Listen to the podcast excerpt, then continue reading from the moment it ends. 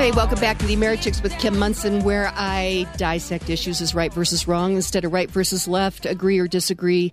Let's have a conversation. Be sure and check out my website, Americhicks.com. That is where I am on Facebook and Twitter as well. When we talk about dissecting issues as right versus wrong, one of the fundamental things throughout history is men, there's men and women, there's boys and there's girls.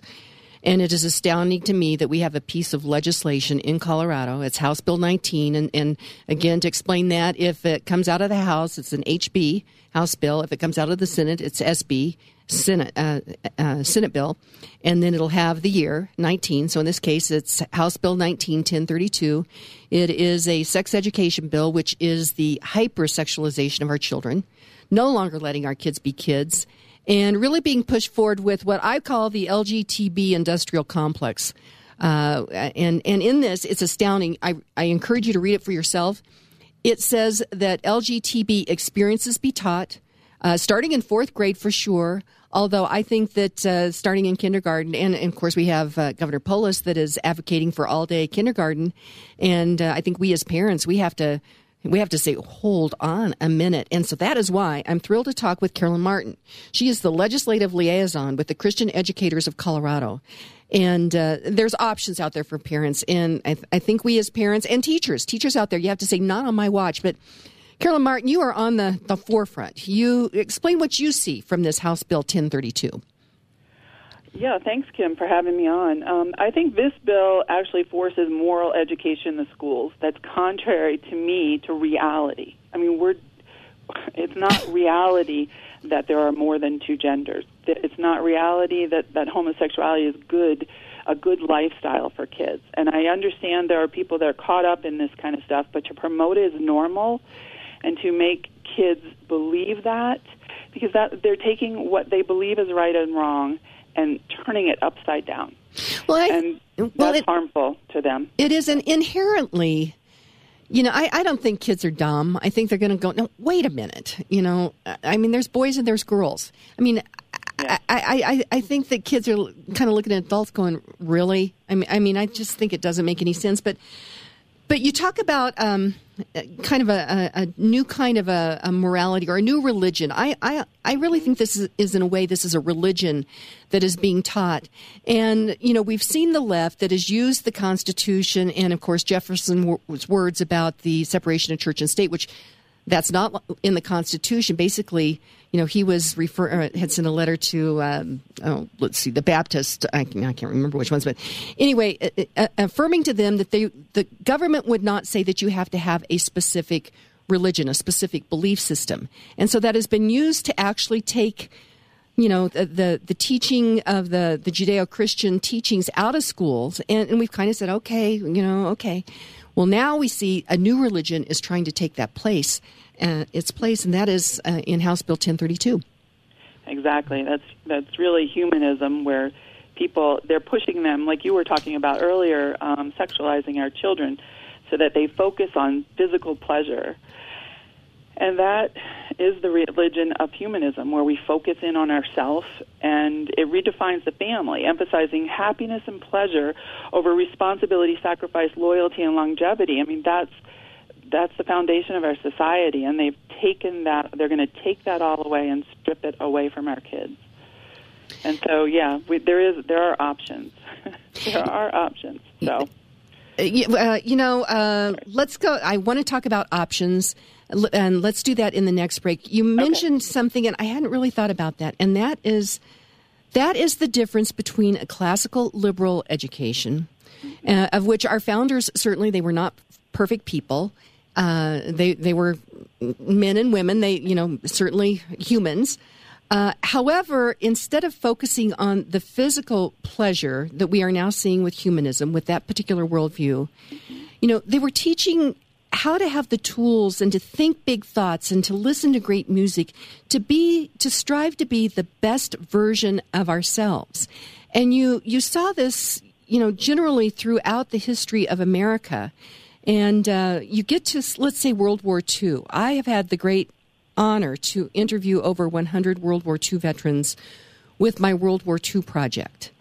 And one of the things that the theme that I see is these guys always saw something bigger than themselves. They put their lives on the line because they knew that there was something bigger than themselves. They weren't looking just at their own physical pleasure, the whole humanism thing. They knew that there was something bigger than themselves, and that's one of the reasons why they were the greatest generation. And they came out of a classical liberal education, which uh, they, you know, you would never even have thought that you would have something like House Bill 19 1032 coming down the pike. So, quick comment on that, Carolyn, and then we're g- going to go to break because I know parents they're going to go, well, what do I do? And you've got some options. So, what's your thought on this uh, this last comment? Yeah, exactly. I think the previous generations were seeking after truth, and there was a target that you could hit when it came to truth. There were absolute truths, men, male, and female. You know, yeah. um, those things were absolute. They also um, they extolled virtue, and they they looked for beauty in things. Mm-hmm. We are not doing that anymore.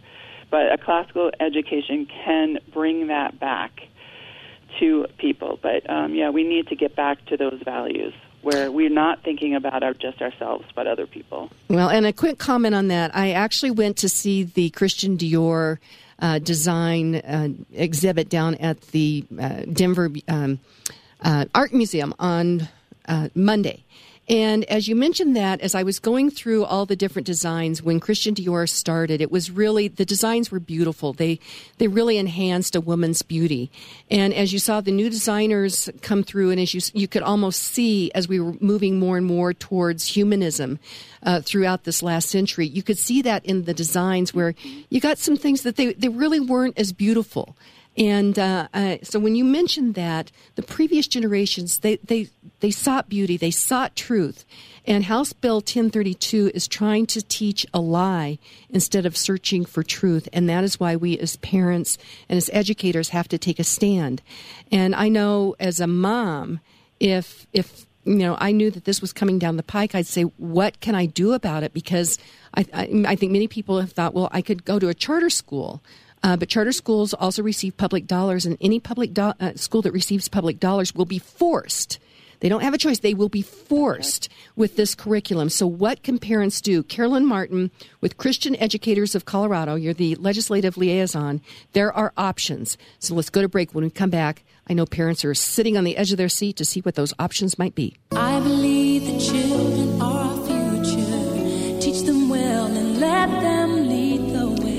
Hey, welcome back to the Americhicks with Kim Monson, where we're dissecting issues as right versus wrong instead of right versus left, agree or disagree. Let's have a conversation.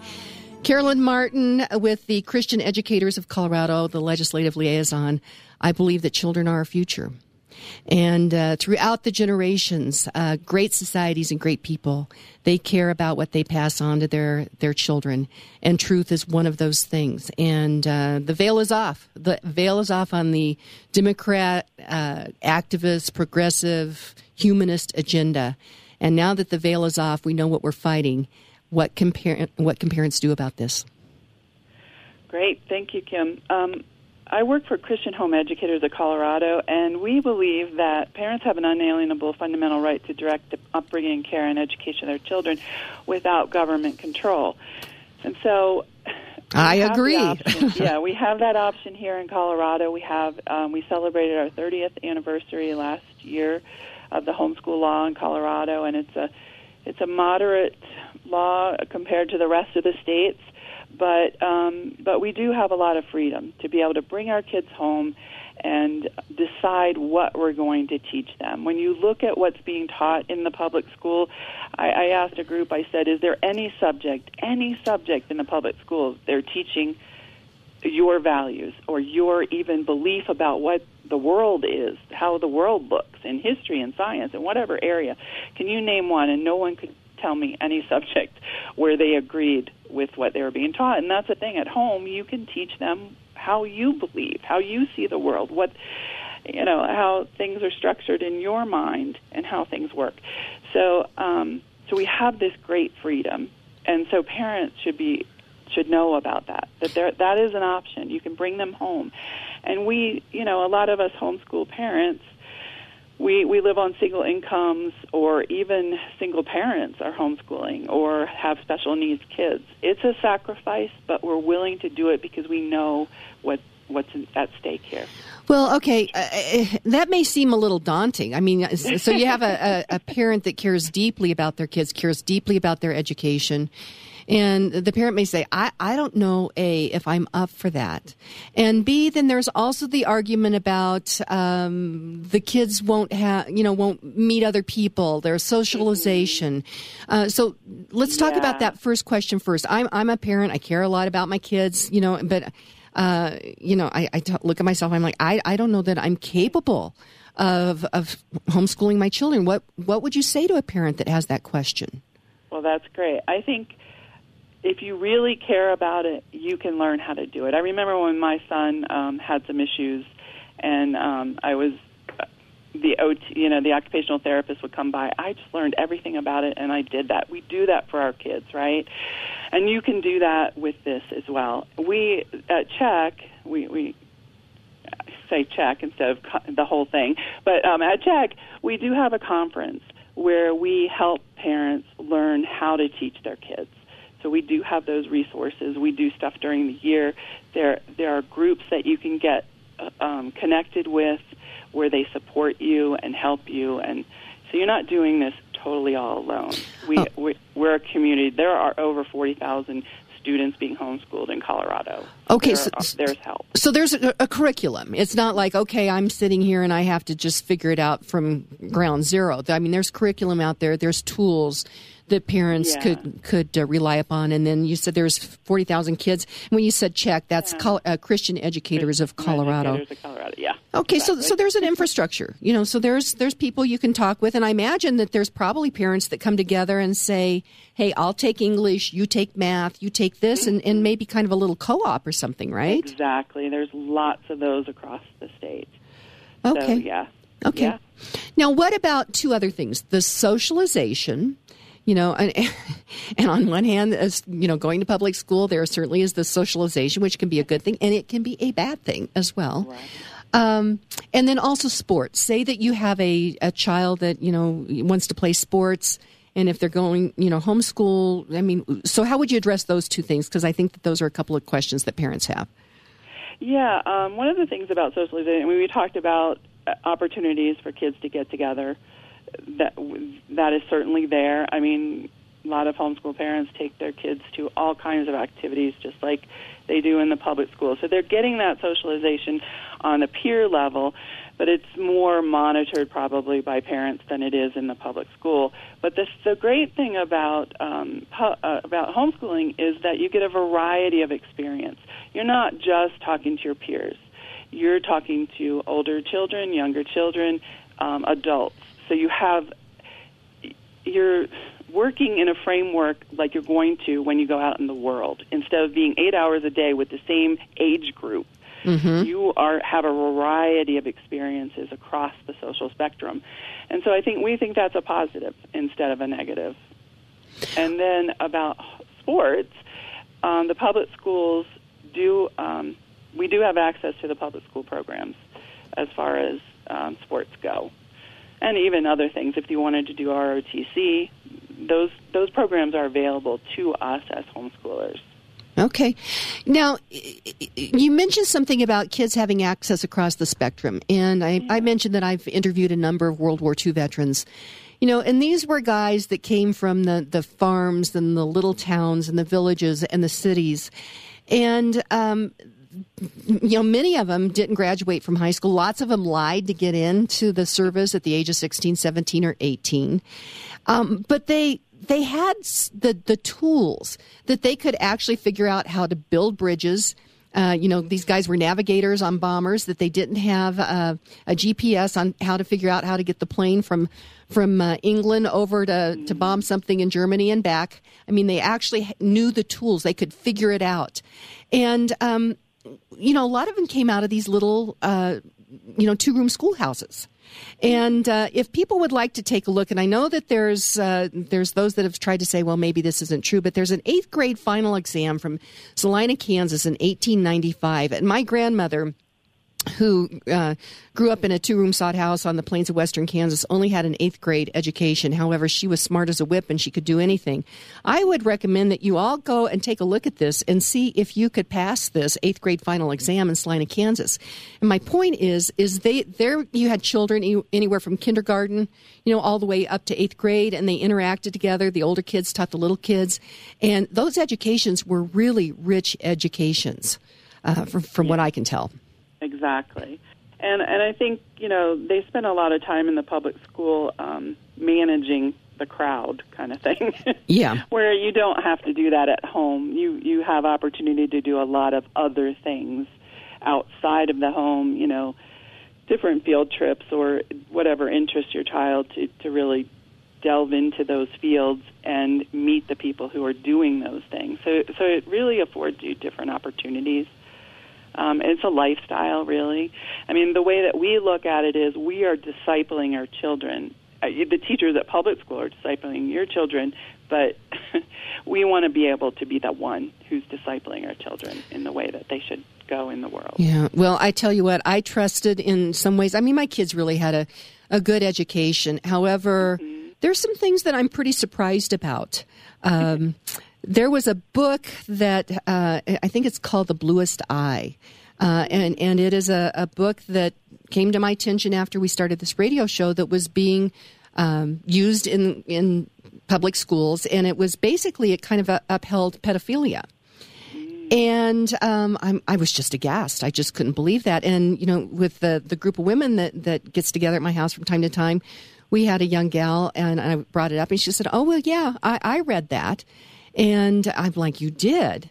And then I happened to be going through, I have a whole bunch of books um, at my house and, and was going through a bunch of books. And there was that book in my house. And so I, I talked to my daughter about it, and she said, Oh, yeah, we had to read that in English class. And so, Carolyn, this was right under my watch. And I kind of wanted to kick myself, and I realized that we can't t- take things for granted uh, regarding our children's education. And so, of course, when this House Bill 191032, when I read it, it fired me up. And I'm like, wait a minute, parents have to know what's going on. And so, kind of your final thought there is an option out there. How can people get more information regarding the Christian Educators of Colorado and how to homeschool your children? Yeah, you can go to chec.org, which is C H E C dot O R G, and there's plenty of information there on the website. And you can give us a call if you have questions It's not a problem. But before we go, Kim, can I just mention a couple of other bills that are that kind of dovetail with this 1032? Yeah, please do. Is that possible? Okay. Yeah. So HB 19, again, the House Bill 19 for this year, 1120, is the Youth Mental Health Education and Suicide Prevention Bill, which is a misnomer because what it does is it lowers the age of consent um, to 12 for for 12 year olds to be able to get their own mental health care without con- consulting the parents. Oh my gosh! So this okay. kind of dovetails with this this agenda of sexualizing our kids because what would happen is in a in a school situation, a teacher would say, "Oh, you're struggling with your identity. Okay, let's get you in touch with this counselor. It will be a counselor that will be picked at the school. A lot of schools have their own counselors there, and um, they will be pushed into that to that lifestyle through the counseling. Okay you know. So and the other thing and it also provides for suicide prevention curriculum and mental health stuff all the way down to kindergarten. Okay and we care about that but uh, once again what it says and what it does is uh, maybe two different things. We're just about out of time. Very oh, quickly what's the other Sorry. one? The other one is hb 191129 it prohibits prohibits conversion therapy and that's a misnomer as well because really what it does is it stops anybody from not from um, from speaking anything except the homosexual agenda when you're in counseling. So. Okay, so that's read House, the bills, but it's they're very short. I'll read it. So House Bill 19 1120, House Bill 1129. We all have our homework. Go read that. Carolyn Martin with Christian Educators of Colorado. Thank you so much. Greatly appreciate it, and uh, we'll have you back. Keep us apprised Thanks. of what's going on.